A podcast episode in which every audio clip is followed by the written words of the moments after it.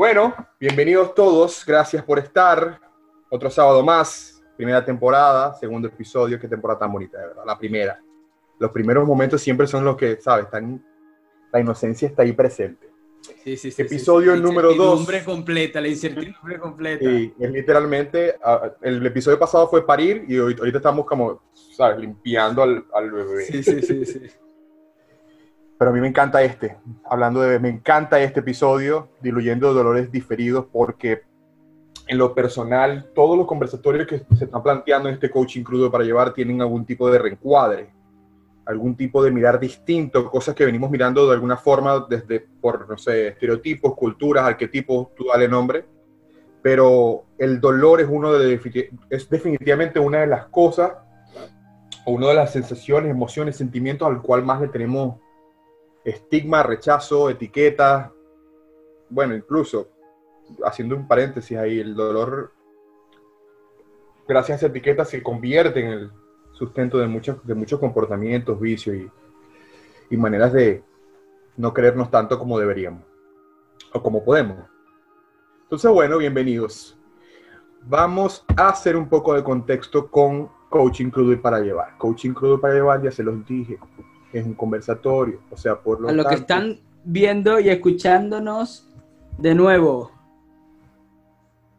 Conversar. Esto es un conversatorio, la exhortación es a conversar.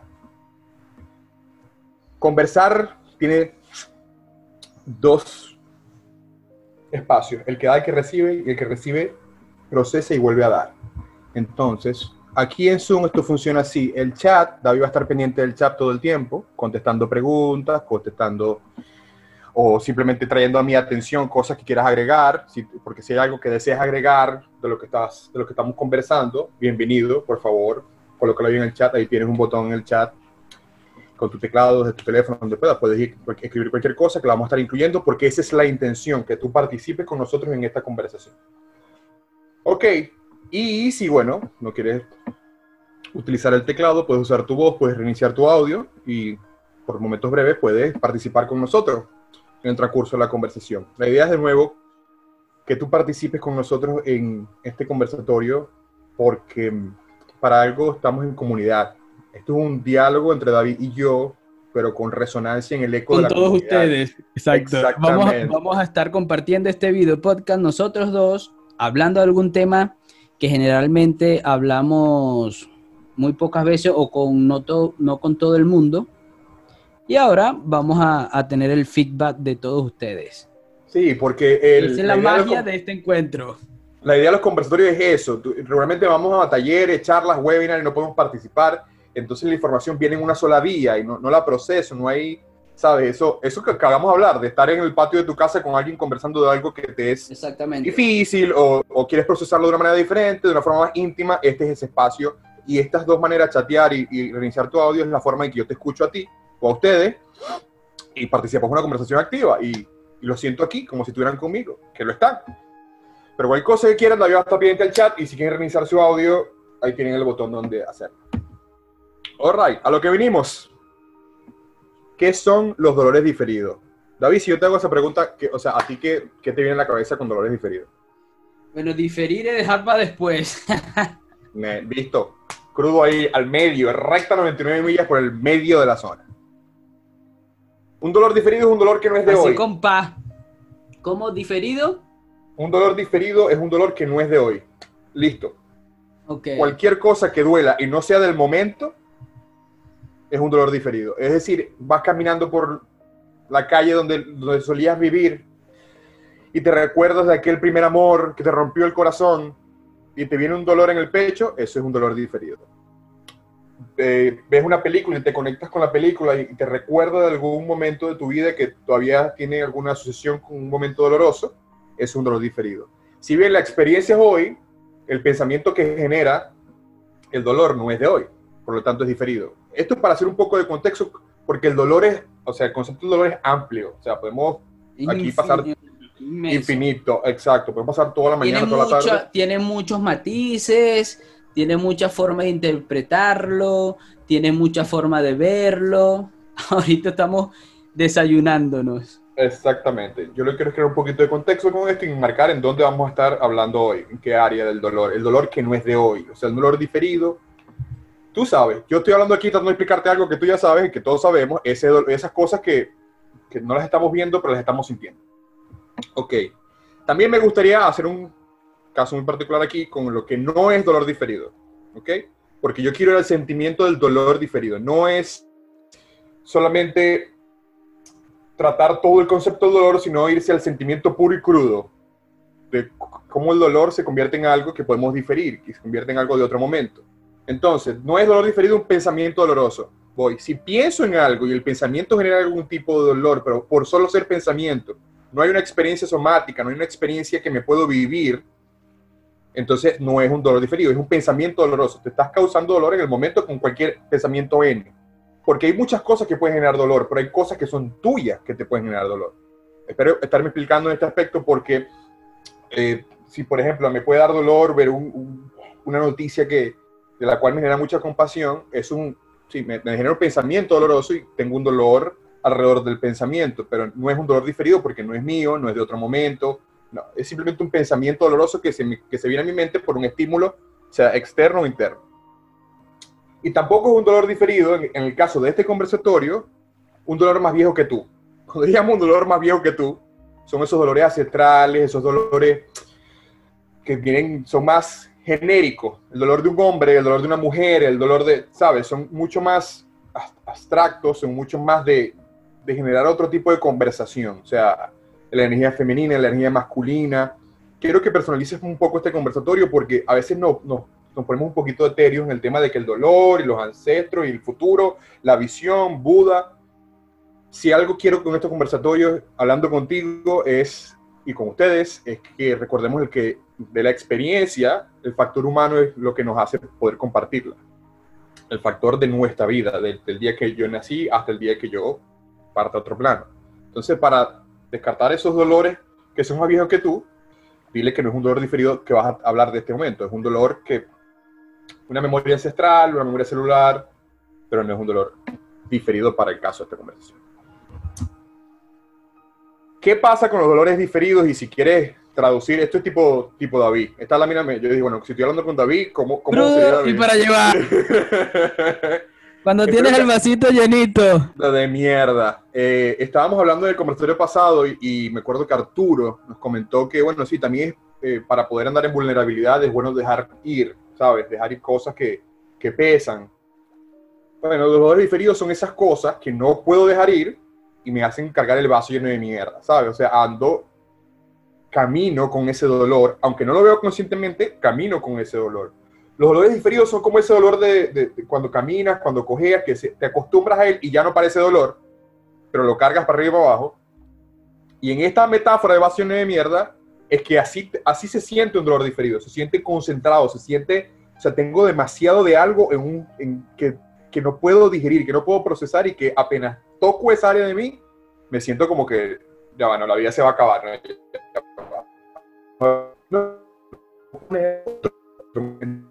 Otro taller, otra charla, otro curso, y así vamos. Ok. Literal, dolores encapsulados. Imagínate que tienes en una parte de tu cuerpo un dolor que no se va, que te acostumbras con él, que tomas pastillas, que tomas, haces lo que fuere, alcohol, fiesta, lo que, lo que, lo que toque, simplemente para no sentir un dolor que está ahí encapsulado, que no se ha podido ir de ti, pero tú no sabes cómo procesarlo. Ahora, si yo me voy en una línea de tiempo y me pregunto cuando me llegue este dolor, ¿por qué difería el dolor? ¿Por qué no pude sentir el dolor en ese momento? Si el dolor... ¿Por qué no pude diferir el dolor en ese momento? Bueno, aquí es la parte donde nosotros, y hablaba un poco del lenguaje y sus características, la parte explicativa, nuestra narrativa, donde entran las creencias. Aquí entran un poco las creencias en juego. El vaso, a la metáfora, el vaso lleno de mierda, el vaso serían esas creencias limitantes. El vaso es el que te permite a ti encapsular el dolor. Es decir, las creencias limitantes acerca del dolor o de ese dolor específico es el que te hace a ti encapsular el dolor. ¿Por qué? Bueno, porque nos decimos cosas como el dolor no es amor, el dolor es peligro, Si duele no es mío. Dolor siempre es igual a sufrimiento. Esto, yo voy a hacer paréntesis aquí porque habla mucho de la nueva religión. ¿Sabes? Yo este, quiero, quiero de verdad abrirme y eh, crear un espacio de apertura a que el dolor es parte de la experiencia humana. Tú compartes, David, siempre, y es que siempre me, ese anclaje lo tengo muy vívido en, en cada momento de, de, este camino. La primera, ¿cómo es la primera verdad del Buda? La, ¿Cómo comentas tú siempre? Cada vez que estoy hablando del sufrimiento, del, del, la, del primera noble, la primera noble verdad del Buda. ¿Qué esto, es? Esto, esto es un, un, un, cortico. Cuando una de las, cuando, cuando el Buda despertó, una de las uh -huh. primeras nobles verdades que dijo es que sufrimos. Entonces muchas veces nosotros tenemos la creencia o, o, venimos y siempre repetimos, no, yo vine aquí a ser feliz, yo vine a ser feliz. Y en el momento que sufres, entonces no, ya no va, feliz. ya, ya. No eres feliz. Entonces eh, quieres quitarlo de tu vida. Entonces él dijo, mira, sufrimos. entérense, entérense todo el mundo que sufrimos. Eh, así, tal cual, de, de, fuerte se escucha la voz en exactamente, mi cabeza. Exactamente. Es que, yo te voy a compartir mi experiencia. Yo, eh, gracias a, a, mi papá y a mi mamá, y gracias al entorno donde, donde crecí, el, ¿sabes? La postura ante el dolor era una postura completamente compasiva. Era de, había bienvenida a eso. Había, o sea, yo me acuerdo, es más, el, con el café tengo un anclaje que las mañanas nos despertábamos y nos dábamos los buenos días, pero si había algo de qué hablar, se hablaba. O sea, no había un, ¿sabes? Un, no, esto duele, hay que dejar de hablar de eso. O así lo percibí yo. Entonces, okay. cuando yo voy al mundo... Había apertura. Y, exacto. Yo voy al mundo, me mudo a Valencia y voy al mundo. Me empecé a dar cuenta que sí, que el dolor es un tema que, que o sea, pum, te saca, nos saca inmediatamente del encaje. Es como que, ¿sabes? No, es que el dolor, ¿qué es eso? Dolor, no, es que ya va, aló, se está yendo la señal, sí se fue. O sea, la gente, ¿sabes? Sí, sí, sí, de, de una vez, automáticamente. Entra, automáticamente. Y entonces, aquí es donde quiero ser específico, pero genérico también. Este es, esta es la creencia más fuerte ante el dolor. Tú puedes tener creencias ante un dolor de, por ejemplo, en mi caso, del, del, de la pareja o de la familia, pero hay una creencia más limitante que todas ellas, que es esta, que el dolor no es parte de nuestra vida, no es parte de la felicidad, no es parte del sentido de vivir. Entonces yo compartí contigo, bueno, estábamos haciendo dibujitos, gráficas, super, voy a dejar de compartir un momento y voy a hacer aquí una gráfica súper, súper avanzada, súper 2020. No sé, pues, ok. Gracias a la tecnología. A la tecnología, sí, aquí voy a tirar, o sea, el, el software que van a ver ahora va a ser, esto, esto no, seguramente nunca lo han instalado en su computadora pero yo voy aquí a compartirlo con ustedes por primera vez. Tú, tú, tú, ¿dónde estás? Sí, es que tan, tan bueno que lo consigo. Qué bien, ¿no? Me parece genial. Okidoki. Aquí está, este es el software. All right. Listo. Um, ok. Yo compartí contigo un, si no se dan cuenta es Paint, ¿no? muchachos, no es ningún software, es solo Paint están accesorios en su computadora, pueden utilizarlo cuando quieran, de verdad. Este, aquí yo compartía contigo en otra conversación los niveles de percepción del dolor. Este, este así me percibo yo, ¿ok? Un circulito li, limitado, todos, ¿sabes? Todos. Lo bueno de, de, los que están aquí en vivo es que pueden ver uh -huh.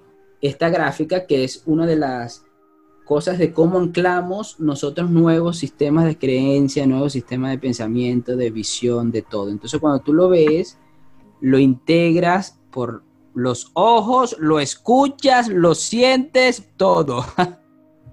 Entonces, todo. Aquí, estos son los niveles de percepción que tenemos todos, cómo percibimos el dolor. Exactamente. Y cómo nos bloqueamos a través de esa percepción al crecimiento a través del dolor, que es una ley natural, que es una ley del ser humano. ¿Sabes? Entonces. Hacemos rápida voy. e inconscientemente. Exactamente. Yo voy aquí, este soy yo, un círculo perfectamente dibujado. Y cuando llega un dolor, yo voy a, aquí voy a empezar a aterrizar este, este conversatorio, por ejemplo, la pérdida de ser querido, eh, las primeras muertes que, que, sabes, que ves a tu alrededor como adolescente o como niño, o el divorcio de tu padre, o el primer amor, ¿sabes? O tu primera experiencia, en, no sé, dolorosa en la parte sexual. O sea, hay muchas cosas que se hacen tan difíciles de procesar porque no tenemos cómo explicárnosla que nuestra percepción lo dibuja así. Esto soy yo, o tú, nosotros, Y el dolor se convierte, lo voy a poner en rojo aquí, se convierte en algo parte de mí, pero que no puedo completamente procesar. Es así como una cosa de que sé, que, sé por dónde empieza. Y esto aquí, esta área aquí, es el pensamiento inconsciente donde está la creencia. ¿Ok? En el pensamiento inconsciente darle magnitud, pero no sé qué tan grande es el dolor, no, no puedo. Lo que más vas a concluir, lo que más concluimos en este momento es que el dolor es más grande que yo. Simplemente, el dolor es mucho más grande que yo. En el sentido, empiezan las conclusiones, este dolor me puede aniquilar, este dolor me puede convertir en otra persona, este dolor me va a quitar el status quo, y ahí van las N cantidad de conclusiones. Pero en, Para de contar, puedes agregarle y extenderla. Tú ponle el nombre que quieras, como a mí me gusta decir. Y ahí inmediatamente la, la, la, la mente hace dos conclusiones rápidas e, e inconscientemente. Esto es solo me está pasando a mí y va a ser para toda la vida. Literal, exacto. Y entonces ya todo se vuelve como apocalíptico, como que este es... Ahí está en, el pleno este agujero, agujero del huracán, el ojo del huracán. aquí en este instante es donde se genera la creencia. Voy a dejar en otro colorcito aquí para, para hacer más divertido todo. Nada, voy a dejar en rojo igual. Creencia de que el dolor no soy yo, el dolor no es mío, este dolor no es, no, no. Aquí nace el no al dolor. ¿Por qué? Porque hay un miedo a literalmente morir a través del dolor. Entonces aquí se genera la creencia. la primera etapa del duelo. Literal. En el duelo vivimos muchas veces. A ver, voy a hacer un paréntesis con lo que acabas de decir. Yo respeto mucho los duelos y los procesos, y por eso este, este proceso, este proceso se llama Diluviendo Dolores Diferidos, y trato de no colocarle etiquetas de etapas, porque etapas significa tiempos y momentos y sectores, y sigue siendo creencia, sigue sectorizando algo que es mucho más amplio de lo. Entonces yo al duelo, en lo personal, lo veo como algo a vivirse y cualquiera, porque esas etapas está demostrado ya de que puedes empezar en cualquiera de las etapas. Puedes empezar al final, pues, pero hasta que no cubres el ciclo completo, no has, no has crecido completamente con el duelo. ¿Sabes? Yo puedo, creer, yo puedo estar en negación. Una de las etapas del duelo. Exactamente. Pero bueno, sigo aquí. Una de las fases. ¿Qué es la creencia de que el dolor no es bueno, el dolor no me hace feliz, el dolor no es parte de mi existir, el dolor no quiero dolor, No quiero dolor. Entonces, este, ya yo, el límite para vivir ese dolor lo establecí aquí, en la creencia, en la creencia que tengo acerca del dolor. Ok. ¿Qué pasa entonces? Imaginemos que toda la hoja blanca es tu vida, tu crecimiento. ¿Hacia dónde vas a crecer? Cuando tú ya estableciste que esto, aquí hay un límite, que tú no te vas a dirigir hacia acá, ¿Por qué? Porque tú no quieres entrar en el dolor. Este es el famoso ni por el coño del que estamos hablando en, en, Instagram, que después lo pueden... Que ni por el coño voy a agarrar para acá, porque es que así yo meta este circulito, aquí el dolor es mucho más grande que yo, me va a definir, me va a matar, no sé qué va a pasar. Y, y, si sé algo que va a pasar, es que va a doler. Ok, tú ya te, entonces dijiste que no vas para acá. Entonces tú agarras, como yo, por ejemplo, después de eventos como mi primer divorcio o la pérdida de mi hija. Entonces agarras y empiezas a decir, ok, yo no voy a no voy a ir a agarrar para allá ni por el coño porque saben, yo no sé ni Déjenme eso por allá tranquilito, eso. eso yo voy a tratar de olvidarlo. Ok. como que si se pudiera. Me encanta, me encanta el pensamiento inconsciente, como que tú puedes olvidar eso cuando ya está empezando a hacer un proceso dentro de ti. Ese es el tema, que cuando ya tú viviste la experiencia dentro de ti, hay un proceso tanto bioquímico como psicológico, como espiritual, acerca de ese momento, acerca de ese evento. Todo esto a nivel de percepción, por eso dije, los niveles de percepción del dolor, pero lo que está sucediendo ya está sucediendo. ¿Ok? Alright, entonces yo no quiero agarrar para acá, me voy a plantear metas para el otro lado completamente, que regularmente son las que compensan lo que no puedo sentir. Entonces, por ejemplo, yo aquí tengo el dolor de mi primer divorcio. Voy aquí. Entonces, yo en primer divorcio sufría sobrepeso, voy para el otro lado. No voy para allá a sentir el dolor, pero voy a compensar una meta que me haga crecer en algún sentido para evitar, porque sigue siendo para evitar el dolor, entonces voy a decir, voy a perder peso. Me voy a poner flaquito, bueno, bendecido y escarchado. Ok. Entonces, ok, ¿qué otra cosa? Ah, bueno, este, por ahí escuché una, una, creencia limitante de que el amor con hambre no dura, entonces yo voy a empezar mi propio negocio exitoso, voy a ser millonario ya ahora. De una vez. De una vez. Y, no sé, dime tú otra. ¿Has tenido una separación muy fuerte que te haya, que o sea, que te haya sido difícil de, de digerir? No, generalmente empezamos con el, con el gimnasio. Yo de una vez empiezo con el gimnasio. Sí, por eso con el gimnasio. Por eso la puse Ahí primero. ocupar la mente, crecer, porque de además, no, estoy creciendo, estoy haciendo esto. Bueno, voy a- Gimnasio y ya está. Voy a poner otra bien, bien aquí, bien puntual. Bueno, como sabes, el rechazo, la pareja, la parte sexual se involucra. Voy a buscar bastantes parejas ahora. Voy a ser bastante promiscuo, a tener 100 contactos en mi Instagram. ¿Para qué, que para, hablar. ¿Para qué una si puedo tener 100? Yo sí soy Exacto. huevón. Exacto. Y voy a entrar aquí para. Estamos crudos, así desde la energía masculina. Entonces, otra vez, yo, ¿qué quiero hacer? Quiero crecer, supuestamente, para poder procesar el dolor de una manera, porque siento que el dolor es más grande que yo. Entonces, ¿qué voy a hacer? Voy a crecer sin experimentar el dolor. ¿Ok? Es, es ahí lo, lo Ese está ahí cacofónico. que- guardadito, guardadito en la Exacto. caja de Pandora. Ujú, Entonces yo crezco hacia acá. Ese circulito que era yo, ahora, ahora viene acá. Ya me metí al gimnasio, bajé mis 40 kilos, me metí en un negocio de esos buenísimos, ya soy millonario y cargo 100, bueno, 100 es bastante, bueno, 50 Bueno, bueno. contactos ahí en el Instagram que tú sabes, que están con el pistón y con la cosa, entonces ya está, lo tengo todo listo. No, me, no voy a volver a experimentar ese dolor nunca en mi vida. Otro Ya anclaje está, ya está.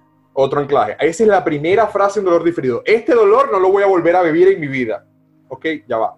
Vamos a calmarnos. si ya tienes el dolor y, y nada más pensarlo te duele, ¿no, ¿no crees tú que lo carguen en el inconsciente? Está el chat activo, David. No sé qué está pasando ahí, pero está activo. ¿Tú Sí, puedes sí, revisar sí. el chat? Sí, yo estoy aquí. Porque está activo. Me, me pam, pam, pam. Exacto. Yo voy Ok. aquí respondiendo. si ves tú aquí, si ves esta imagen, como estaba diciendo, eh, no puedo procesar el momento, entonces voy, no, este dolor no lo voy yo más y por lo tanto voy a crecer completamente en otra dirección. Ok, Allá no vemos nada. Eso lo, lo- en cualquier momento lo olvido, a lo mejor con una, una de a- ron. sí, aquí. Entonces, la de Ron de qué se encarga, de que, porque te voy a dar una noticia, todo esto está pasando inconscientemente. En tu percepción inconsciente, tú también creciste en el momento que viviste el dolor, por eso lo experimentaste como doloroso, porque tienes en tu inconsciente formas de procesar la vida de, que te permiten procesar ese evento como doloroso, inmensamente doloroso. Y voy al ejemplo este, puntual. Por ejemplo, yo estoy hablando de mi primer divorcio. Para mí, mi primer divorcio fue perder, la pérdida del status quo fue fuerte. O sea, yo, ok, ahora quién soy? Si no soy el esposo, si no soy. Fracaso de una vez. Exacto. exacto. Alerta, Ahora. alerta. Ahora, alguien que no está de acuerdo con el divorcio, no siente el divorcio como su status quo, como su estandarte, cuando se divorcia siente todo lo contrario que puedo sentir yo. ¿Sabes? Puede sentir más bien liberación, puede sentir alegría, puede sentir...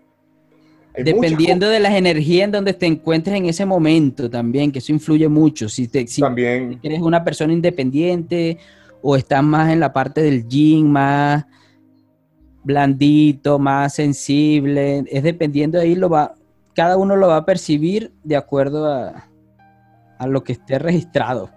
El- exacto, esa es la palabra, registrado. ¿Por qué quiero hacer esto? Porque este dolor es tuyo. Quiero que te apropies de él, yo quiero apropiarme de él. Entonces, ¿por qué es mío? verlo. Exacto. ¿Y por, ¿Y por qué lo viste tan grande en su momento y lo diferiste? Porque hay en ti algo que te define, algo que es muy parte de ti, arraigado a ti, a tu experiencia, a tu percepción de la vida, que está ligado con ese momento. A través de eso, dentro de ti, pudiste procesar ese momento como doloroso. Entonces, ¿qué pasa? Esto ya existe. Esta área de aquí, ¿sabes? Ya existe en ti. Lo que pasa es que ahora está bloqueada por la creencia de que el dolor no es vida, el dolor no es amor, el dolor no eres tú. Entonces, esto de esta área que pareciera oscura, negra, está pasando inconscientemente. Y aquí es donde se esconden todos los comportamientos, ¿sabes?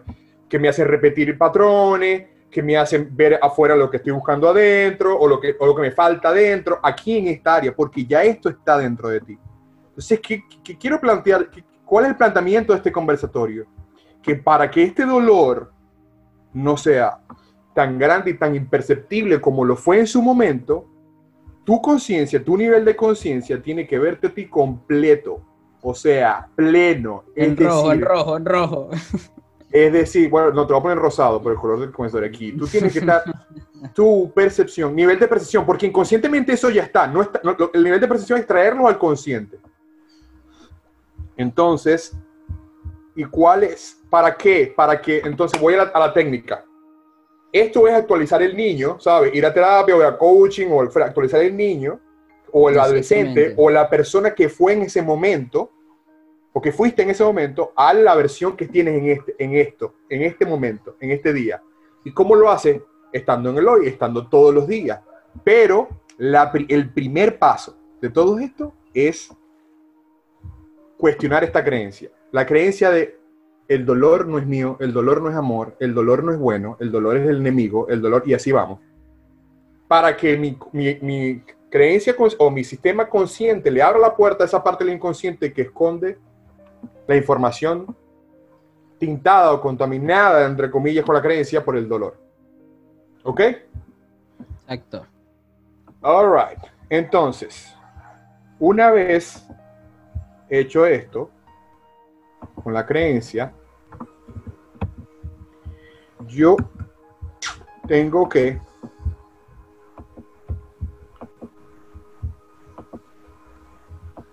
las creencias que más me afectan son estas. ¿Qué pasó en ese momento para hacer la conclusión a ese gráfico? El dolor nos hizo una invitación y le dijimos que no. Este es el primer reencuadre que yo te planteo. El todo dolor diferido o actual te está haciendo una invitación a crecer. A crecer en la percepción de ti mismo, a que tú no eres solo lo que percibes de ti conscientemente, eres muchísimo más que eso. Y en eso muchísimo más hay creencias que perciben la vida tanto de forma placentera como forma dolorosa. Y las que la perciben de forma dolorosa también tienen información acerca de ti que te hacen ser quien eres. Tampoco voy a satanizar el evento, decirle que no a la invitación, porque ¿qué pasa?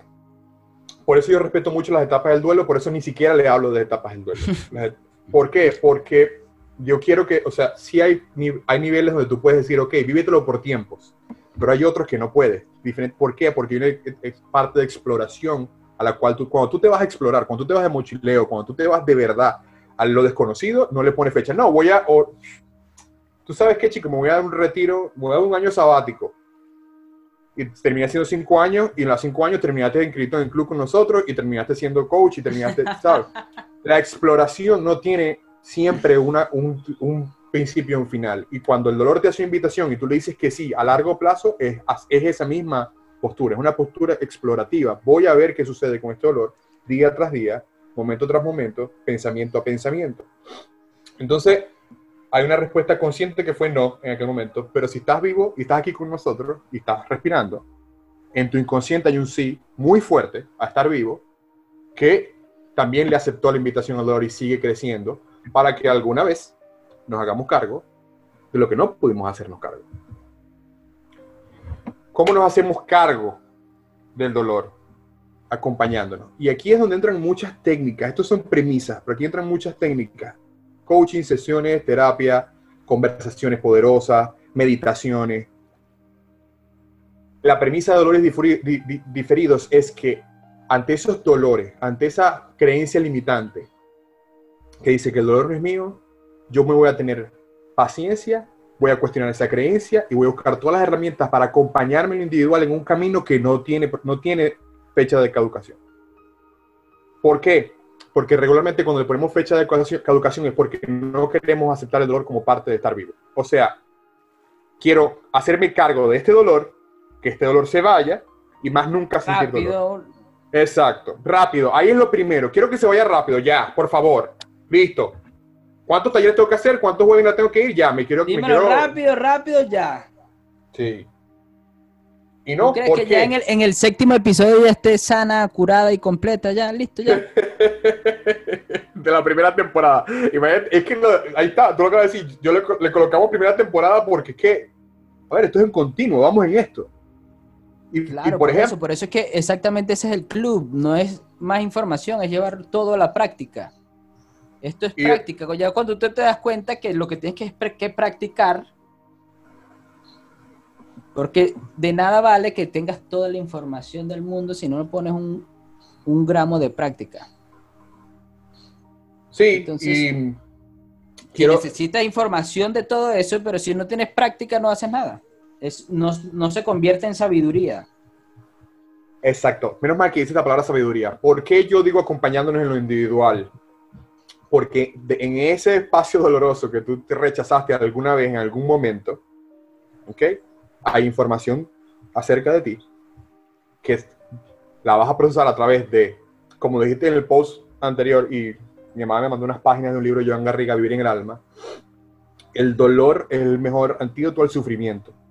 Cuando dejas de sufrir en estas situaciones donde no has querido procesar, donde has dicho que no al dolor, y empiezas a ver el dolor como una cuestión natural, y lo empiezas a procesar, y te lo empiezas a llorar, y te echas la pea que te vas a echar, y vas al karaoke, y haces lo que haces, y empiezas a diluir el dolor en el, en el tamaño de ti que ahora eres, la información detrás del dolor empieza a hacerse visible y consciente.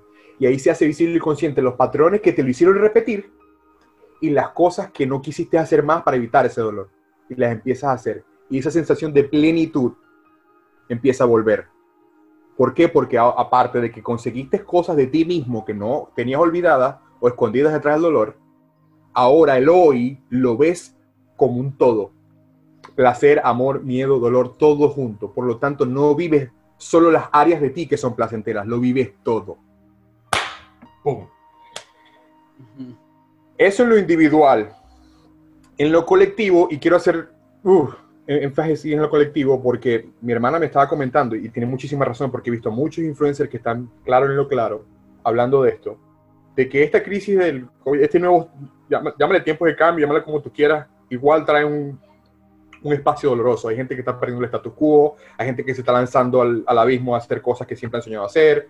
Trae un espacio de incertidumbre y de miedo que es bueno involucrar en el proceso, que es bueno darle bienvenida. ¿Y, ¿Y por qué diluir dolores diferidos? Porque cuando tú no cargas ya el vaso lleno de mierda, esa incertidumbre no es tu enemiga. Ese dolor, ese miedo, esos golpes que te estás llevando hoy en el camino, son tus amigos de crecimiento, ya no son ese enemigo, ok, no, me golpeé por aquí, voy por allá, me golpeé por aquí, voy por allá. Ya no dejas de buscar y de huirle al, al dolor. Lo percibes como parte del crecimiento, lo percibes como parte de tu vida y así, amor, dolor, miedo, placer, todo está junto en un existir y una felicidad. Trayendo al Buda otra vez a esta conversación. Imagínate una vida donde cuando algo duela no dejes de ser feliz, siga siendo feliz.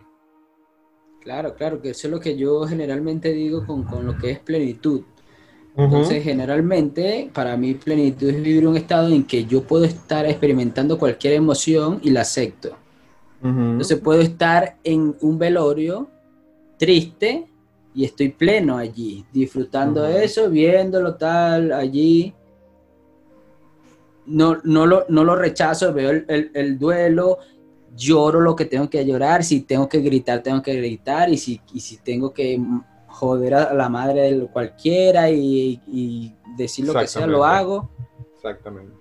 Pero lo que hacemos es negar otra vez la, la, emoción, lo que hacemos es negarlo. Entonces me duele, no, no, no, esto como, como, como, lo oculto, ¿cómo lo voy a sentir si yo vine para acá a ser feliz? Dios mío. Es que un síntoma de que diluiste el dolor en tu tamaño, que tu percepción, que tu nivel de conciencia llegó a ver, llegas a verte a ti mismo como algo completamente inconmensurable, o sea, no puedes tener medidas, siempre vas a ser más grande que tu dolor. Un síntoma de ello es que cuando estás en un funeral, para tomarte el ejemplo, te permite sentir lo que vayas a sentir y esa certeza de que te lo vas a permitir, deja de, no dejes espacio a la duda y desde ahí confías en ti en todo tú. Entonces andas con esa confianza en ti mismo, en la vida, que es completamente diferente. Tú te pasas a ser el mejor amigo de tus sentimientos. Entonces te empiezas a acompañar. Exactamente. Y cuando te empiezas a acompañar a ti, disculpa que te interrumpa, empiezas a acompañar a otros desde la compasión también. Por eso digo en lo colectivo, creencias nuevas y compasión, porque una vez cambias la creencia acerca de tu dolor, cuando ves el dolor ajeno, no lo quieres castrar, no quiere decir, no, no, no, vengas con ese drama. No, no, no, no, no. De las etapas del duelo. No, no, no, no. Entonces, me encanta porque la nueva religión plantea, hagamos todos mindfulness y estemos todos en positivo. O sea, es una nueva forma de decirle que no al dolor. En serio. Cuando nos quejamos de que el dolor, de por ejemplo, el sexismo, el machismo, el feminismo, la violencia transgénero, todo lo que fuera, lo venimos trayendo desde hace años, pero queremos procesarlo, pero no queremos a la vez tampoco verlo, porque todo tiene que ser bonito y feliz la vida, ¿sabes? Si no es roce, si no es color de arcoíris, entonces no está bienvenido. ¿Por qué? Porque y es como, es como dices tú que generalmente le da la bienvenida cuando van al terapeuta. Entonces guardan la emoción, guardo la emoción, entonces me toca el domingo la sesión, la guardo y la siento allá. Exactamente, wow, David, gracias por ese, ese, ese trozo. Gracias porque lo estuvimos hablando en el conversatorio pasado, de que nos bloqueamos, andamos en, en bloqueo porque entonces todo, ahora todo pertenece a una sesión, a un cuarto, a, a, una intimidad. Lo que lo llamo yo el closet emocional. Ahora todo que para el emocional. Que esté el equilibrio, que muchas veces no somos no entendemos ni siquiera qué emoción estamos sintiendo, no sabemos ni ponerle un nombre o algo o nada, necesitamos a alguien que nos guíe, pero después de allí, el, terapeuta, el coach, todo lo que hace es conectarlo con ustedes mismas. Exactamente, ¿Qué es lo que estamos haciendo aquí en tu conversatorio. Que si no lo sabes hacer, tienes que ir por una sesión, pero después de allí, la intención es que empieces a ver ese... te, actualice como los, las gafas, ¿vale? Que es lo que, lo que actualiza realmente son las creencias. De acuerdo a cómo tú creas, tú la, creas otra realidad. Eso es de acuerdo a, todo el sistema de creencias que está aquí en el CPU registrado. Exactamente. Es que esta es la idea con estos conversatorios, que estos reencuadres planteen de cuando salgas aquí, el, el el verdadero síntoma de que estuvimos aquí hablando no va a ser lo que pase aquí en el conversatorio, va a ser cuando cerremos la computadora, cerremos la sesión y vayamos afuera y veas en Instagram un post que te toca y te dice, ok, sí, así es, que te confirme. La verdadera confirmación y validación de que hay un crecimiento en la vida hoy, en vivo. Por eso que estamos aquí en vivo, en este momento, ya, ya, ya. Vivo y directo, transmitiendo. Coaching crudo y para llevar. hago de nuevo énfasis en lo colectivo. Estamos viviendo un momento de cambios, de gente, estamos creando un nuevo mundo, no solo recibiéndolo, creándolo. Así que para crear que sea nuevo de verdad, que venga con nuevas creencias. Y una de esas nuevas creencias, mi invitación es que el dolor es parte, que el dolor es bienvenido, sea viejo, sea diferido, porque tenemos suficientemente energía. El ser es mucho más grande que la mente que lo piensa, me enseñó mi madre. Por lo tanto... De, hecho, ya esta, estas sesiones acá, estos podcasts son son sesiones de coaching, si se los permiten sentir, si se permiten experimentar toda la experiencia, ya de aquí toca a todo lo que se permitan sentir.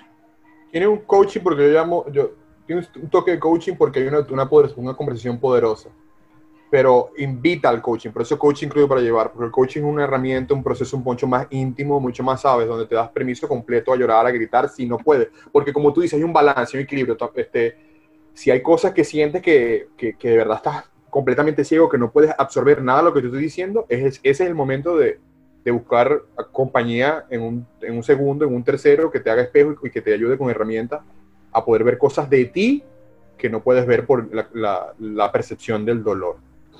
Entonces, si algo te duele, déjalo que duela. Esa es la invitación más grande que tiene este, este, este diluyendo dolores diferidos. Si bien hay una percepción y, hay una invitación a que los dolores diferidos son dolores que no son de hoy. Una de las causas por la cual vamos a terapia, vamos a coaching o vamos, hacemos sesiones, leemos un libro y volvemos a sentir lo mismo y recaemos en un círculo vicioso es porque la creencia sigue ahí. Porque, ante cualquier, porque lo que se abre en un proceso de coaching o de terapia es un, campo fenomenológico. O sea, a ver, cuando te, lo voy a poner cristiano, pues, así como te gusta a ti, David. Vaya, vaya, directo, crudo, crudo, crudo, para que se lo lleven cuando tú le pinchas el globo, él va, a empezar a, va a empezar a drenar, pero no quiere decir que eso va a drenar de una vez todo, eso va a drenar en tu vida ahora. Por eso es que los, terapeutas, los coaches recomiendan, vete de aquí, a una meditación, tómate algo, lee, duerme, descansa, porque eso va a empezar a pasar. Pero si vuelve a empezar a pasar ese proceso, y tengo la creencia de que el dolor es mío, ¿qué va a pasar cuando esté fuera de la terapia, fuera de la sesión o fuera del taller y me llegue el dolor? Lo voy a volver a bloquear, hermano, lo voy a volver a bloquear. Voy a poner como el meme, bloqueado entonces, sí, la invitación de este conversatorio es que si algo te duele, déjalo que duela. Una invitación más allá, si algo ves que a alguien le duele, déjalo que le duela. Y una invitación más allá, si te duele en donde sea que te duele de tu vida, en donde quiera que estés, déjalo que duela. No hay nada más bonito para mí, por ejemplo, que estar en un cine y, echarme a llorar, porque vaya que lloro. Y, yo. Sentir, y sentir que el de al lado está llorando también, ¿sabes? Escuchar al otro hipeando conmigo. Papa, eso es compartido. Todo, todo, todo es mejor. Todo en comunidad, en, conjunto, todo, todo, todo alcanza unos niveles que a nivel individual, si, si todo fuera a nivel individual, Dios no hubiera creado, el universo no hubiera creado 7 mil millones de carajos como nosotros para caminar este planeta. Entonces, la invitación a que si algo te duele, déjalo que duela. Si a alguien le duele algo, déjalo que le duela. Y si te duele en el cine, si te duele en la calle, en el trabajo, déjalo que duela ahí. Esa invitación a que crezcas en ese momento te está, te está, invitando a que crezcas en esa dirección. Y quizá te dolió en el trabajo, bueno, es porque el trabajo te tiene cansada, cansado, y te recuerda un dolor diferido que tienes, déjalo que duela. Y cuando te llores ahí, te vas a dar cuenta que uno, vas a estimular en ti mismo la compasión y en el resto la compasión. Y dos, cuando llegue esa información que está bloqueada, vas a tomar decisiones en vivo y directo que te van a llevar a que ese trabajo no te, no te, fastidie tanto. O que te consigas el trabajo que te guste. O que renuncies y te, te, metas a freelancer. O que lo que fuere. Pero el dolor te está haciendo la invitación a que crezca. Crece. Deja lo que duela. ¿Cuál es el verdadero síntoma? Vamos a poner personal aquí. ¿Cuál es el verdadero síntoma de un crecimiento que le ha dicho que sí al dolor como parte de mi evolución? Qué bella esta mujer. Tiene Rivas. Esta foto la tomamos el 14 de mayo de este año. Eh, ya, para los que saben, bueno, saben. Para los que no, eh, yo me casé con Giniré cuando tenía, yo tenía 22, 21, y ella tenía 19. Un amor de esos de los primeros, de la toda la vida, nos vamos a comer el mundo, tuyo para siempre. Y bueno, este, ella salió embarazada, nos casamos por todo lo alto, grupo llenato, grupo mariachi, grupo tambor, hubo todo. Todo, todo coreografía en pleno Ahí, ¿te acuerdas? Sí, yo bailé el matrimonio, es verdad. Lo certifico este, porque estuvo, la, la maravilla. Bueno, este, al año que, esto fue en el 2008, 14 de febrero del 2008 nos casamos. El 14 de mayo nació nuestra hija Victoria Elizabeth Plancha Rivas y el 30 de agosto de ese mismo año falleció Victoria Elizabeth Plancha Rivas. A los tres años, 2011, después de intentar, incluso intentamos de alguna forma tratar de reestructurar nuestra familia de nuevo, pero, ¿sabes? El dolor se estuvo diferido, o sea, se, se catalogó como diferido, lo, sectorizamos a diferido, era bastante, era, fue todo mucho, muy junto en ese momento, o la percepción de, de esa versión de mí o de nosotros, lo vio como demasiado, y eso fue en el 2008. 12 años después, un 14 de mayo de 2020. Esto fue una sesión Zoom que hicimos por una hora conversando, eh, hablando de películas que hemos visto que nos han ayudado a procesar ese, ese, evento tan fuerte como fue la pérdida de nuestra hija. Eh, y nos convertimos en amigos. Súper amigos. Como se lo comenté yo a ella, ella sabe cosas de mí que, que son imposibles de, de procesar a nivel explicativo. Y claro, claro. Llega a la conexión de que, mira, no, no, no me vas a entender porque te lo voy a explicar. Exacto. Lo que sí te voy a explicar es que esta sonrisa, esta versión de mí del 14 de mayo de 2020 es la que quería compartir contigo. Y ella. Ya que se, se, se, cortó el audio. ¿Se cortó? Sí. Ahí volvimos, volvimos vivo y directo. Esta versión de mí esta sonrisa de mí incluye, la incluye a ella, incluye las que tuvimos. ¿Se escucha? Sí, sí, ahora, ahora mejor, pero se, se, ahorita se volvió Sí, tengo... Sí, vamos, ok, prueba. ¿Aló? Sí, sí, sí. Es que el momento, ¿sabes? Está bastante... Sí, sí, sí, sí. Bastante clic. Entonces esa, es la garganta, la garganta, la garganta. Exacto. Como no se me quiebra, la voz, se quiebra el internet. hasta el internet le dio, ¿sabes? Como que... Entonces, sí, esta foto es la... Me conecto inmediatamente con la versión de mí mismo que le dijo que sí a todo lo que vino, abrió, le abrió la puerta y es la que está hablando aquí contigo, es la que está creciendo en este momento, compartiendo con ustedes esta, esta nueva versión de quién soy, que no es nada nueva, que lo que es son cosas viejas que, ahora les doy la bienvenida y las vivo y aquí hay, aquí puedo sentir a esos momentos que solo eran dolor y tristeza, puedo sentir alegría, entusiasmo, compasión, eh, empatía, y la negación se ha diluido completamente. Si hay una, un síntoma de, que hay una dilución completa y absoluta de la creencia, es que se diluye el, el miedo a lo que fue y acepto todo lo que soy. Se quería compartir con ustedes eso para que tengan una clave de que si hay algo en la vida que lo están huyendo, hay algo en la vida que lo están, le están negando, haga una sesión Zoom. bueno, no, estos fueron muchos años, fueron 12 años de conversaciones y de vueltas es un respeto. Tente, por favor, mucha paciencia, como la he tenido yo con este proceso. porque hay cosas que son, sí, se persiguen más grandes y nos están invitando a un crecimiento de expansión de conciencia al que vamos a llegar con tiempo. No hay apuro, no vamos para ningún lado. La vida aquí es hoy. La sanación y la expansión y la el diluir esos dolores diferidos no, no va a pasar en un solo instante, no va a pasar en una sola sesión, va a pasar en un proceso que tienes que respetarte porque cuando te respetes vas a llegar a esa versión de ti que lo acepta todo como es, sobre todo a ti. Y de ahí te vas a dar la libertad de ser tú. Desde ahí te vas a dar la libertad de empezar a hacer conversatorios con David, de coaching crudo para allá.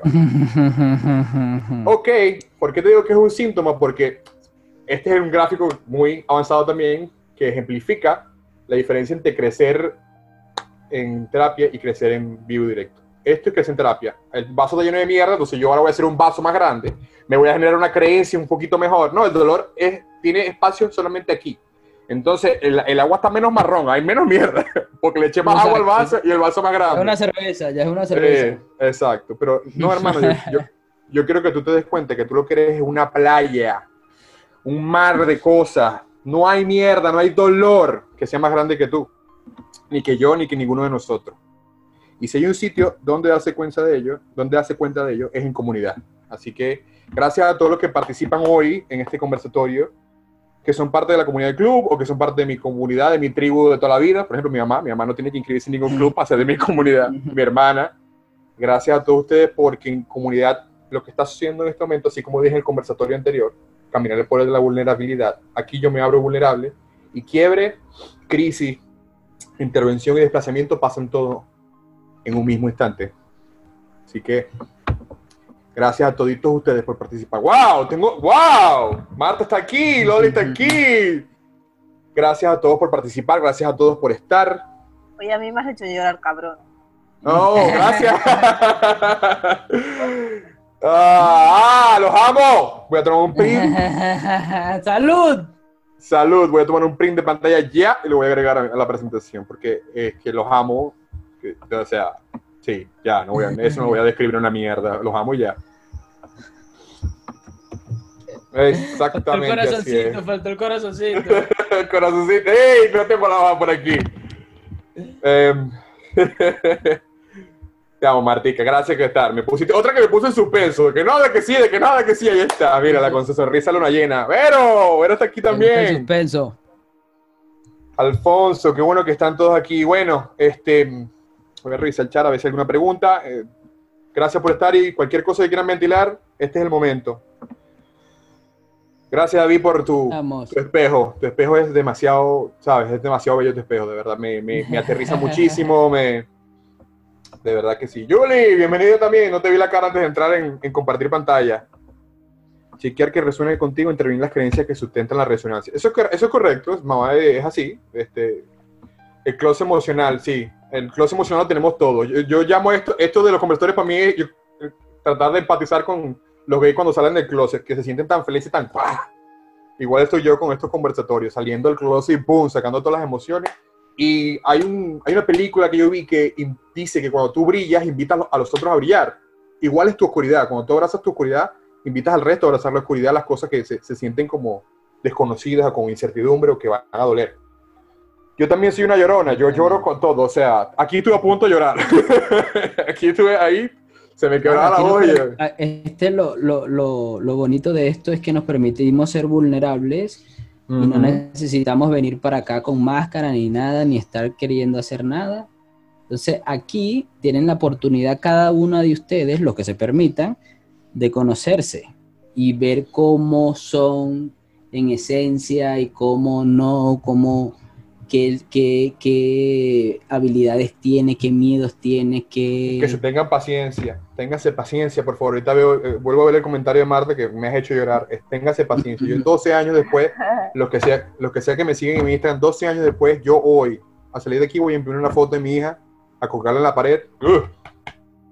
A colgarla en la pared de mi nuevo carto por primera vez en 12 años. 12 años, muchachos. No fue un día, no fueron etapas, no fueron, fueron 12 años para yo poder imprimir y aún sigo llorando, aún sigo llorando, pero por fin puedo llorar y a la vez también ver cosas con alegría y con entusiasmo. No es un proceso, esta vida no vinimos a competir a, empezar y terminar, vinimos a compartir el crecimiento y a crecer compartiendo. No hay ninguna carrera, no hay nadie que, igual con esta crisis, no tenemos que salir del otro lado. Oh, soy un emprendedor millonario, ya, listo. El COVID me hizo más fuerte, también te hizo más débil y te hizo más humano. Por eso estás en tu casa encerrado y no estás en la calle caminando. Así que, por favor, respétate el proceso. Tambores, sí hubo tambores. En la coreografía que habla, a ver, ¡Segundo episodio! Estuvo bueno, estuvo bueno. Se está está bueno. creando, se está creando en este momento. Oye, yo os lo agradezco un montón, ¿eh? Porque creo que el tema, bueno, perdón, que he hablado así de la nada, pero es que Ujú. sentía que tenía que hacerlo. Venga, Yo todo también quiere abrir el soy- micrófono. Yo soy una persona también como súper, o sea, vulnerable y como que no me importa decirlo ni compartirlo ni nada de eso, pero sí es cierto que, em, que aún a veces me cuesta porque siento que es algo que no se acepta tanto a nivel social, ¿sabes? Mm. Claro, te falta práctica. Como, sí, exacto, es como, bueno, no sé cómo que no lo Aquí vienes a Bueno, voy a decir- practicarlo. Aquí practicas estar en vulnerabilidad. Eso es Sí, sí. práctica. Yo te voy a Al decir- principio, al principio vas a sentir como que como tienes el corazón así abierto en canal, como, como escribió, escribi- describió Emerson en, en el, el primer episodio, y, de, a- y, de a- y aquí te sientes como que no te lo van a, a herir. Exacto. La invitación, yo te voy a decir que me funcionó bien, la, esa es la Marta. mejor gráfica. Por eso es que la invitación es esa. Invitación a, que, a estar aquí. Ah, mira, aquí voy a estar tranquilo, puedo ser yo, puedo ser yo, qué bueno. Exacto. Tal cual, tal cual, pero en serio es real. O sea, yo he llorado hasta en el metro, o sea, en, en cualquier sitio, ¿sabes? Es como, bueno, pues ya está, así, así, ya está. Yo hablo de la vulnerabilidad como, como poderosa, porque desde ahí tú estás atrayendo, o sea, literalmente, físicamente, en vivo directo, el que te vea llorando sabe que tú lloras en vivo, que te das ese permiso y por lo tanto se te puede acercar. Entonces, a- José Miguel abrió la cámara y en estos días alguien me decía, este, no, es que yo no comparto esto, eh, compartí algo en Instagram, no, yo no comparto estas cosas porque um, la gente me empieza a chalequear y alguien me dice y me habla. Eh, yo, a mí me pasaba muchísimo, inclusive, si verán, este, yo soy bastante expresivo hasta en la forma en que me peino, y, y, eh, yo vengo de una cultura un poquito más cerrada, por cierto, Barcelona me cambió eso muchísimo, gracias Barcelona, y yo entendí que, que si yo atraigo a las personas con las que comparto, entonces cuando ellos son los que están gener- generándome un daño o me están causando dolor, es porque yo los atraje desde una perspectiva donde yo no acepto mi propio dolor. Entonces, yo fui a terapia y fui a todo y fui a todo, pero seguía la gente ahí. Entonces dije, bueno, ya va, pero vamos a hacer algo. ¿Por qué no mejor yo salgo del closet emocional? Me muestro como soy y así la gente que no me chalequea y así la gente con la que puedo compartir mis lágrimas llega. Y aquí están ustedes, episodio 2, coaching crudo para llevar, y yo lloro y me siento que estoy realmente feliz. Y tú lloras, Marta, y, y, y Melissa se ríe y el otro, porque si yo no salgo de ese closet, al cambiar la creencia de que el dolor, al cambiar la creencia de que la vulnerabilidad es mala, ¿cómo llega la gente? ¿Cómo llegan a esa compañía? O sea, acompáñate claro. a salir de ese closet y después la gente, la compañía correcta va a llegar. Believe me. Eh, Believe me. Believe us. oh, believe us. Sorry, I'm, I'm Leo. Soy un Leo. ¿no? Es como una selección natural. Exactamente. Hola a todos. Pues yo tengo que decir, porque es que si no, ya sabes que yo eh, en este sentido Si tengo no hablar. explota el Zoom, si no explota el Zoom. Sí, sí, sí. Pero yo tengo de verdad que agradecer eh, a mi hermano porque ese 14 de mayo él, él sabe que se lo hice saber a él en lo personal. Eh, yo sentí ese break, ese permiso, ¿no? Ese permiso. Esa divinidad de vulnerabilidad presentada con esa foto que acabo de ver. Que Sí. el día siguiente. Y cuando Que- lo dije, Que vale destacar es el Día de la Familia, el 15 de mayo. eso es. Yo dije, wow, gracias, gracias, gracias, porque de alguna manera eh, eso es una fecha muy nombrada, por supuestísimo, en nuestra familia, es un antes y un después, y en cierta forma hubo muchos años que nosotros hablábamos, el resto de la familia, y Emerson no. Emerson guardaba Correcto. Silencio, estaba ahí en, ese en esa pequeña cueva resguardándose de su vulnerabilidad. Hablando de salir del closet emocional, aquí tengo para que tengan, aquí tienen.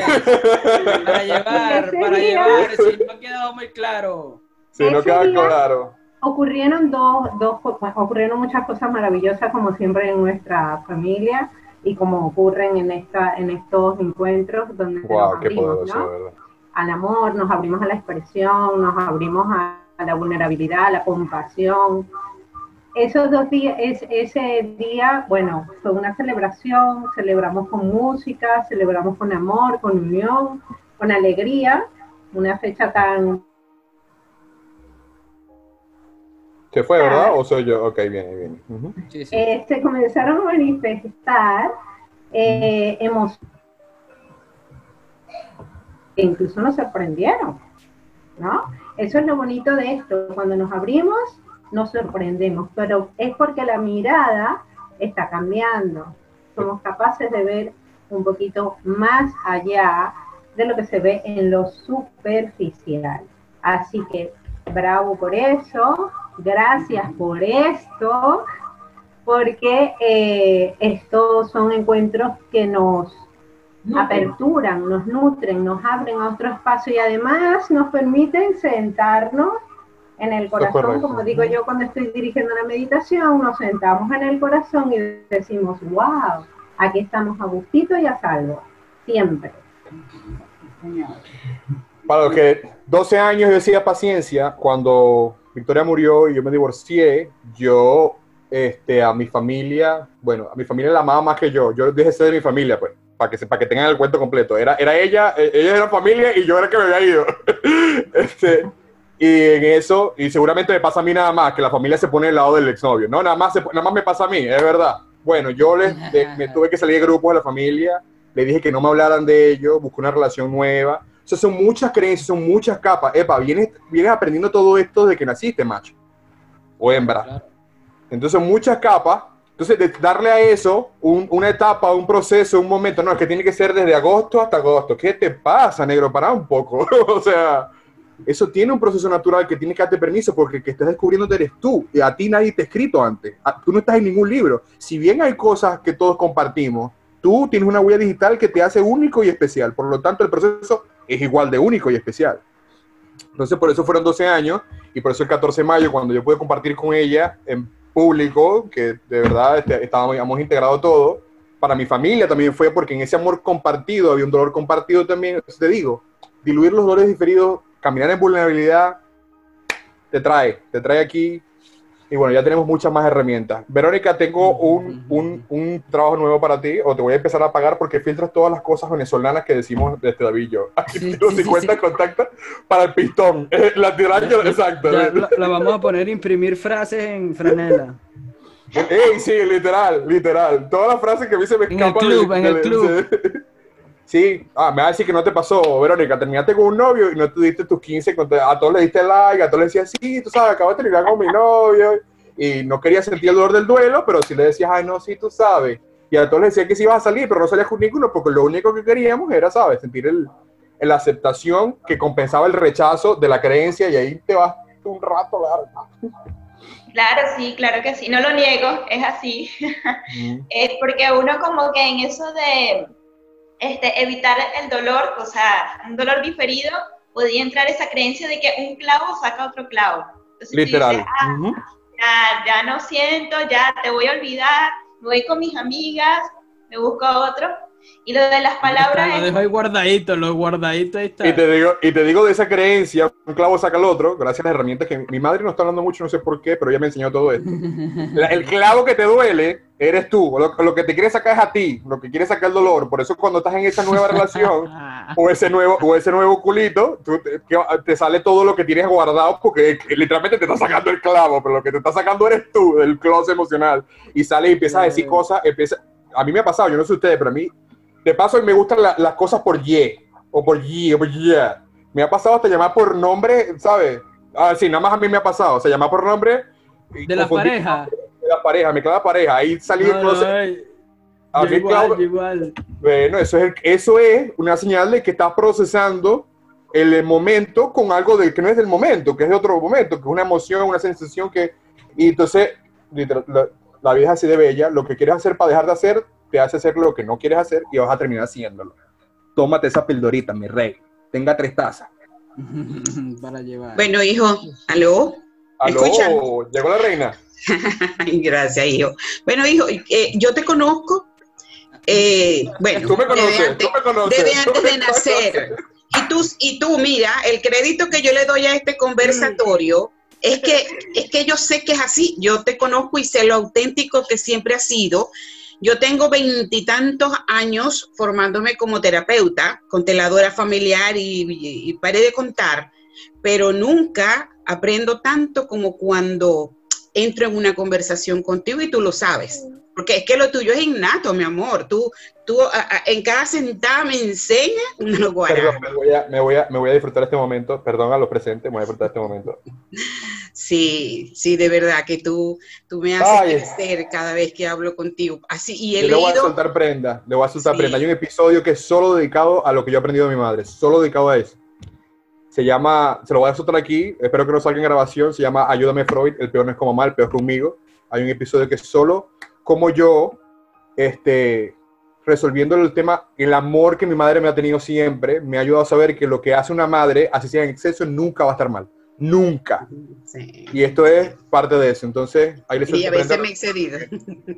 No, no, Pero nunca. sí, sí, de verdad que lo que el crédito que le doy a esto, este, eh, y quienes te conocen saben, aquí está tu compadre José Miguel y todos, saben que eres muy auténtico y que lo que estás diciendo eh, yo lo valido, lo, lo, es, es, verdad, es verdad, o sea, tú has pasado por todo ello y nos has, has dictado a tu familia, a todos, cátedra, y de hecho, bueno, Ninoska también tomó el camino terapéutico y, y, es un camino hermoso porque nos abre, nos hace vulnerables y de verdad pues que, que me inspiras y gracias David, tan bello.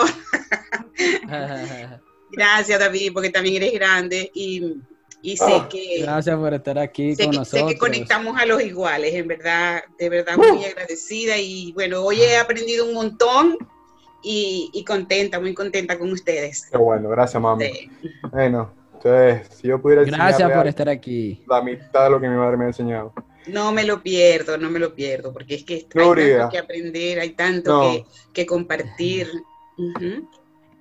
Esas dos personitas que ustedes ven, Ninoka y Nidia, son familia y ya estamos planificando cosas porque yo solo trato de canalizar desde mi perspectiva y mi experiencia lo que ellas hacen con gracia y con facilidad. Ya vienen cosas con ellas y, y, y, y como hace David, onomatopéyicamente. Nuria dice, cuando sientes paz ya dejó de doler. Eso es correcto. Y la, y la idea de, de, de, eliminar o ah, eliminar, transformar la creencia de que el dolor no es bienvenido, es de que esa paz no sea perturbable o sea impermanente de alguna forma, ¿sabes? Cada vez que llegue el dolor, vuelvo a, a, a sanar, o sea, y así estaré, cada vez que me duela, y, o sea, y esos, son los, y esos son los casos en que vivimos en terapia toda la vida. Y llega el, el, el, día antes del funeral, voy a decir, ok, mañana cuando esté en el, en, el, en el, ataúd, tú me vuelves a hacer intervención. Macho, vive. Hembra, vive. El dolor es parte de la vida, esa es la invitación.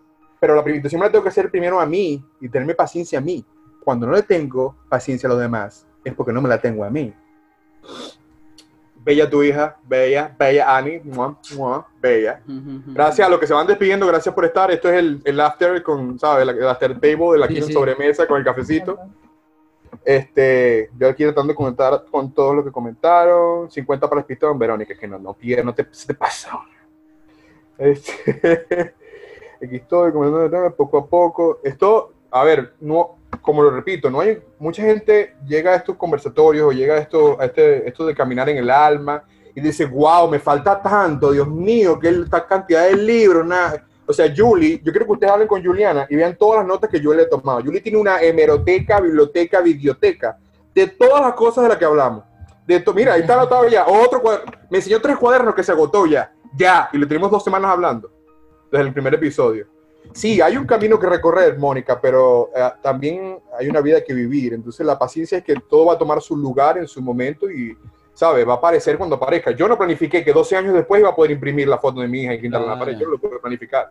Y no puedes ponerlo como una meta. O sea, hay cosas que no, ni siquiera sabes cómo se van a ver. Eso es lo bello de la vida. Lo desconocido es parte de la belleza. Claro, pero es que, es que entramos en el juego de la seguridad, de sentirnos eh, seguros. Entonces tengo que saber todo lo que pasa todo lo que pasa y si no, pues no lo sé. Entonces comenzar, terminar, comenzaste el día que naciste y comenzó tu mamá cuando, cuando, te pensó y comenzó y así vamos. Esto comenzó y nadie sabe cuándo terminar y nosotros es, tratar, es toda esta premisa para disfrutarnos el viaje, con todo lo que trae el viaje, ¿sabes? Dolor, amor, tristeza. Marta me decía la conclusión del conversación pasado, es como andar por ahí relajado en la vida. Sí, es fluir con la vida. Y relajado no siempre. Yo cuando ando, yo cuando ando arrecho ando relajado. No te creas que a mí me estresa andar arrecho. Cuando ando arrecho conmigo mismo y cuando, cuando cargo una rechera ando relajado. A mí no me estresa andar arrecho, de verdad. Y si te salgo con una patada, tampoco me estresa salirte con una patada, porque me acepto, me, me, vivo y ya. Ocho años estuve yo, después de mi primer divorcio, lidiando con que no quería ser yo. para, para llegar a los 33 y, y volver otra vez, no, pero yo creo que es mejor, vamos a hacer una cosa, ya, calma.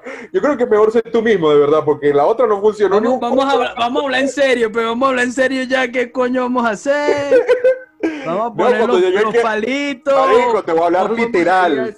Literal. Cuando llegué aquí a Estados Unidos, hace tres años, todo lo que yo había dicho, no, no seas tú porque te va a salir mal. Todo, todo el mundo me decía, pero haz esto. Y la vida me daba confirmación y yo decía, no te puedo creer, macho, de verdad, en serio, después de ocho años este peo. Así que... además, gracias, gracias porque creo que todo el mundo siente como que es tarde, o sea, como que Sí, gracias, Marta. No sé qué. Siempre es el momento perfecto, nunca es tarde, nunca. O sea, si tienes esa idea, para adelante. Exactamente, cada instante es perfecto. La vida es hoy y todos los momentos son perfectos. Las creencias de que no fue perfecto o de que no es perfecto, no va a ser perfecto, es simplemente, como dice David, tratar de controlar porque solo me gusta vivir una parte de la experiencia. y estos conversatorios son para esto, para que vengamos aquí ventilemos y el mejor, mi mejor objetivo es que, que se, se y aflojemos, y aflojemos. Exacto, para que saques la mierda del vaso, macho, partas el vaso y te conviertas en playa, esa es la idea. Claro, aquí vamos a venir a filosofar y vamos a llegar a conclusiones o después no vamos a llegar a conclusiones de nada, vamos a volver a divagar en lo mismo. Y en, este, en ese divague de información, cada una se va a llevar un clip, cada una se va a llevar una algo para su casa. Seguro. Dice por aquí, uh, muchas gracias, Inés, muchas gracias por este momento que nos hacen revivir y tomar conciencia. ya, se, empezaron a, a transmitir las palabras. Eso, Julie sabe, ya yo estaba hablando con ella. Vulnerable, flojito y cooperando. Eso me lo enseñó mi madre. Y abrirnos y permitirnos vulnerables y ver un nuevo camino hacia el dolor. Gracias, Inés. Eso, con que te lleves esa frasita, la copias, la pegas, la pones ahí en el screen saver protector de pantalla es suficiente para mí porque es literalmente eso. Solamente hubiera un nuevo camino hacia el dolor. O sea, que si el dolor es una parte del destino del viaje, caminar de forma diferente. No ir con la armadura y con la guerra. Voy a combatir el dolor, voy a matar al dolor. O sea, ajá, te, te deseo suerte. Me avisa cuando llegue aquí. Nos vemos en el próximo episodio. Exactamente. Bueno, chicos, y si hay alguna buena pregunta, algún otro comentario, alguna otra cosa. Hoy por fin pude, viste, el primer ensayo fue hora y media, hoy hicimos todo en hora y 17 minutos. ¡Wow! Estoy orgulloso de todos ustedes y de mí. ¡Wow! ¡Bravo! Iniciamos a las 11 y 10. Crudo y para llevar. Quiero que tengan este material, porque estamos con lo del tema, porque quiero que tengan este material en YouTube, en los canales podcast, lo vamos a estar promocionando para que lo repitan y lo vivan, se vean ustedes. Y, esto es en continuo, esto no es un abrir o cerrar, no puedo tener una premisa de abrir y cerrar en, algo que invita. Señora. antes, de terminar, eh, entonces el dolor es negación que nos lleva al sufrimiento. El dolor. ¿Aló? Se cortó. El dolor se respeta. El dolor nos hace compasivo y nos hace querer acompañar al otro. El sufrimiento nos aleja del otro porque no queremos verlo sufrir. Entonces, el dolor negado es sufrimiento. Por ello, entonces, el sufrimiento es opcional. ¿Ya? el, dolor sí se respeta. Es así, mi amor, la diferencia entre el dolor y el sufrimiento. Uno, el dolor, el dolor no es, porque ya cuando el dolor es, hay una etiqueta con el dolor, por lo tanto no puedo experimentar lo indescriptible del dolor. El dolor no es nada, el dolor es dolor. Y se respeta. Eh, se respeta como viene, con lo que traiga. La idea eh, eh, ah, del conversatorio es plantear una actitud exploradora o explorativa ante el dolor. O sea, que vino el dolor, ¿qué pasa con el dolor? O sea, voy a sentirlo y voy a hacer lo que tenga que hacer con ese dolor. Este, dos, la diferencia entre el sufrimiento. Tú me pasaste unas páginas de Joan Garriga, a ver si la puedo buscar aquí, porque es literalmente lo que quisiera decir acerca de eso. Este, hay un libro de Vivir en el alma de él. Sí. Lo acaba de pasar a David. Porque el sufrimiento, en, el marco de este conversatorio, sería la creencia, porque hay una fricción cada vez que veo el dolor. La creencia que me dice que el dolor no es mío, el dolor. Entonces, desde esa creencia, uno, postergo mi dolor. Dos, no vivo el dolor del presente. Tres, no puedo aceptar a nadie que venga con algún tipo de dolor. Por lo tanto, empiezo a sufrir porque una parte de mí, que es natural, que necesita ser experimentada, que empieza a tener fricción conmigo mismo, empieza, empieza a doler la cabeza, ahí es cuando empieza la, somatización y qué lástima que no estuvo, este, ¿cómo se llama ella? Romina hoy con nosotros porque ahí es donde vienen las emociones que, que, el cuerpo busca somatizar. Somatizamos. Exacto, porque no, tú necesitas experimentar, o sea, la vida va a crecer en ese, en ese sentido, quieras o no. Entonces, el sufrimiento viene de la creencia que lo bloquea, tanto para mí como para el momento, como para el otro. Pero desde aquí hay un dolor, que lo que sí, hay un genuino dolor ante la presencia de momentos de duelo, de momentos dolorosos. Y hay otro dolor que es más, ¿sabes? Habla de un sufrimiento mientras que le experimentamos resultado de nuestros esfuerzos por evitar el dolor. Exacto el sufrimiento vendría del todo el esfuerzo, toda, yo leí un libro, la falta de energía es que usas toda tu energía para evitar el dolor. o sea, no, estoy cansado, claro, si pasas de las 24 horas, 18 pensando en que no te duela, esos son pensamientos, es una energía que estás utilizando y ahí viene el sufrimiento. evitando la vida de cualquier Pero ahí Exacto. Ahí es donde viene el sufrimiento. Es donde viene el exacto, sufrimiento. Exacto, pero esa, esa, esa energía está enchufada a la creencia como dice David, no solamente es al dolor, es al miedo, a otras, o sea, es, resistir a la vida. El sufrimiento viene a resistir a la vida. En este caso, es resistir al dolor. Sí, dice Joan Garriga que el dolor te conecta al amor, porque son como dos caras de la misma moneda. El amor, es que el amor es todo, para mí el amor lo es todo, todo es amor. Lo que pasa es que el romance y el eros han convertido el amor solo en algo positivo, pero el amor es todo. El amor es, todo lo que nos hace la fuerza creadora y destructora de todo. Creador y destructora, después hablamos de eso. Sí. All right. Next episodio. ¿Alguna otra cosa, muchachos, que quieran compartir, que quieran hablar? Este, no sé, sean libres, por yo, favor. yo os voy a compartir algo porque Ah, venga, que estoy, estoy animada. Siempre, venga, venga, venga, venga, No es solo cuestión del dolor, yo creo que es de todo. O sea, yo, a mí, yo me he dado muy poco permiso de, de enfadarme y de, y de mostrar rabia y de mostrar ira, bla, bla, bla, bla, bla. Y os digo una cosa, yo ya es que lo tengo, es, mío, yo tengo una parálisis cerebral de nacimiento y me he dado cuenta que mucha de la rabia que he acumulado durante mi vida la he como guardado en ese brazo, o sea, que es el que tengo afectado y por eso la tensión muscular, porque ahora tengo mucha menos tensión desde que me muestro mucho más transparente, ¿sabes? Te diste cuenta de lo que no te dabas cuenta y ahora te das cuenta de que todo es mucho más fácil. ¿Has visto? Ahora te das cuenta que dándote cuenta puedes resolverlo el, el, el, anclaje que quiero hacer yo aquí son las posturas. Porque va a venir otra cosa, va a venir otra cosa que te va a generar dolor, va a venir otra cosa. Y si la postura es la misma, no va a ser el brazo, va a ser la pierna. El anclaje de este conversatorio es que ante cualquier experiencia, dolorosa o no, déjatela vivir, permite, déjate. Si duele, déjalo que duela. Si te ríes, déjalo. Igual, igual. y todo eso, todo eso es igual con meditación. Todo lo que los dolores diferidos, generalmente no lo vemos, están allí guardados porque duelen y es el dolor del crecimiento. Entonces, mientras lo más lo, lo, evada, va a estar allí, eso va a estar ahí, no se olvida. Lo que cuando sanas, lo que quitas es la, la, carga emocional al recuerdo. Entonces, tú lo puedes vivir. Porque si ves a tu ex y hablas con ella, tú vas a sentir, porque has vivido 13 años con ella, o dos años, o un mes, y vas a generar emociones, pero la carga emocional... Vale, pégate el micrófono otra vez, pégate el micrófono otra vez, por favor. Va a existir. Va a existir en nosotros. Somos seres emocionales. La carga emocional, la carga emocional es la que alimenta la creencia es la que alimenta la creencia. La carga emocional es la que alimenta la creencia. se lo para su casa. Lolita, este, me escribe por aquí, no es la sociedad que nos lo permite, somos nosotros que no lo permitimos, literal. es que se la, ya va, perdón, la sociedad está hecha de lo que nosotros, o desde cómo nosotros nos asociamos con el resto, sociedad asociar. Entonces, no es que la sociedad no me permite sentirme vulnerable. Um, um, mi, rey, mi reina, te da una noticia, la sociedad eres tú. Y si tú no, esto, esto es con todo, si tú no lo haces, ¿quién lo va a hacer? ¿Quién lo va a hacer? Y además, principio fundamental, primero tú, Facundo Cabral, el, amigo que José Miguel y yo tanto escuchamos en la cabañita hasta las 7 de la mañana, dice, si cada quien cuida de su árbol, sí, ríete, Ani, ríete, ríete que sabes cómo es el cuento. Tú también, Mónica, échale el cuento como San.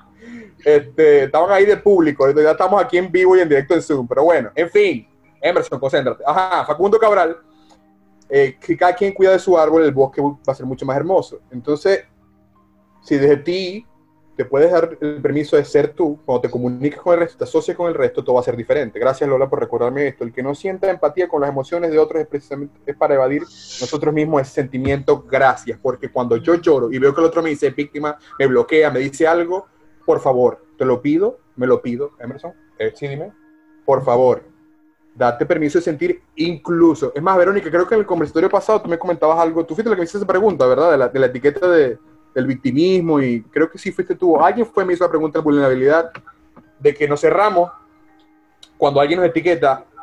Si tú estás creando desde el poder, estás creando también ese momento. Y esta es la herramienta que se suma a esa de la vulnerabilidad. Ya estoy vulnerable, me abro, viene el dolor de una etiqueta. Si ya yo estoy empoderado de mi vulnerabilidad y he cambiado la, la creencia del dolor, ese momento va a seguir fluyendo. Yo no me voy a ir para ningún otro lado, yo voy a estar ahí. Entonces, fluyo con el momento, se va la emoción que tenga que irse y me doy cuenta. Entonces, si estoy en una pareja que me dice víctima, cuando, cuando estoy llorando, no me voy a la sesión a, a, ver qué me duele. Termino con el coño madre ese y me busco una pareja que me... O, o hago todo en conjunto. El, el, tema es que tiene que haber un balance, un equilibrio, o en mi perspectiva, hay un balance equilibrio entre lo que es adentro, lo que es afuera, y lo que es de hoy, lo que es de ayer, lo que es de otro día. Hay un equilibrio entre muchas cosas, y donde el punto cero eres tú. Así. Y para que haya un equilibrio, Tú tienes que darte permiso de ser el punto cero de tu vida, si no, ahí vamos. El que no sienta las emociones, pero gracias por eso, porque es que, en la nueva religión, hasta, hasta en, perdón, hasta en libros he leído yo, hasta en sesiones he ido yo, webinars he ido yo, donde el dolor, la vibra, estás vibrando bajo, estás, sabes, no, salte de ahí, o no, por favor, eh, vamos a calmarnos, muchachos. Si estamos aquí para sentir, no es solo para sentir lo que podemos sentir, es para... Porque entonces viene la otra creencia limitante. No, es que esto lo puedo y esto no puedo. Usted puede lo que usted le dé la gana, ¿ya? Para que lo sepa. Y no pasa nada, no eres ni Llévatelo. No pasa nada.